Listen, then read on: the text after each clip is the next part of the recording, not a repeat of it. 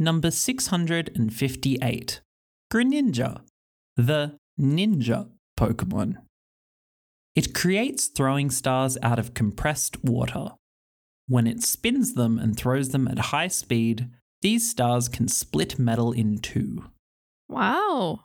Yeah, well, pretty tough. I noticed that the Pokedex stays away from the issue of it wears its tongue as a scarf. I wondered when we get onto that. Immediately. It's the only thing I can see here, and it will impact the rating negatively. oh no. I'm glad it wears these shin guards and leg guards and everything, but wearing your tongue as a scarf is just not appropriate. It's, it's not appropriate. It's unhygienic. It's a fashion faux pas. what was your word for this Pokemon? I think Greninja is a big friend. I love its color scheme. I love that it's wearing safety gear on its knees and elbows. I love that it's based on a frog. And I love that its head crest sort of thing seems to be based on a paper plane. Ooh. One other thing I like about Greninja is its size. Now, Greninja are 4 feet and 11 inches tall. That's small. It's small if you compare it to most humans. However, it's pretty big for like a Pokemon buddy that you can grow up with. That's true, but this is the final form. I think it's a good size. Is four foot whatever, is that standing at its full height? Because it's always crouched down, so it's really going to be closer to two feet most of the time. but sure, people deserve a good Pokemon to bring around with them. I can't relate. I'm about nine foot tall, but for anyone that's shorter than that, yeah, this could make a great companion. if you can trust it. My word for this Pokemon is moral relativism. Greninja is a dark type. And dark type is a really interesting thing. In the West, we've done a lot of rehabilitation of the idea of darkness because we just love like edgy characters. So, like, darkness no longer always equates with bad. But in the original Japanese, this name dark type is more literally evil type. It's for bad, bad guys.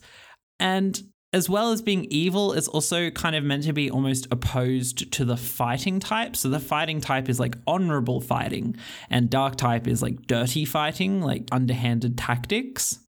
So it's just bad, right? It's like whether you think evil is too far to go, it's like bad type. But like this is like Ash's best buddy now in the anime, or like it was for a while.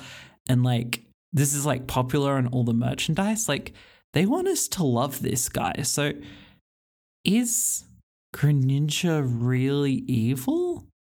Is that what they're trying to say? When do we get the Greninja redemption arc? then who named the types, right? Because it's evil in their perspective. So, what is the biases of the people who decided the Greninja is evil? Mm.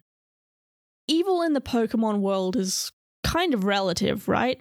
I think it can equate more to a sort of malicious mischievousness more than anything. I think that would be the most extreme form of it.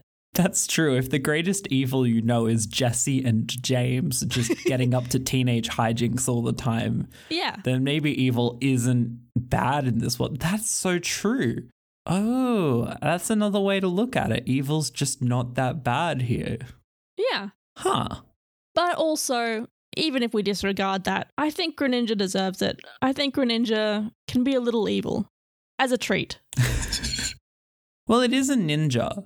And ninjas are assassins, right? They're not honorable fighters. They're not samurais. They don't really have a code. They're assassins. So maybe it fits in that capacity too. True. Overall, this Pokemon is beloved by many and has a lot of great traits, but it wears its tongue as a scarf. Three out of five. I'm going to give it four out of five. Even with the tongue scarf, I like this guy. And that brings us to a total of 7 out of 10 for Greninja. Next!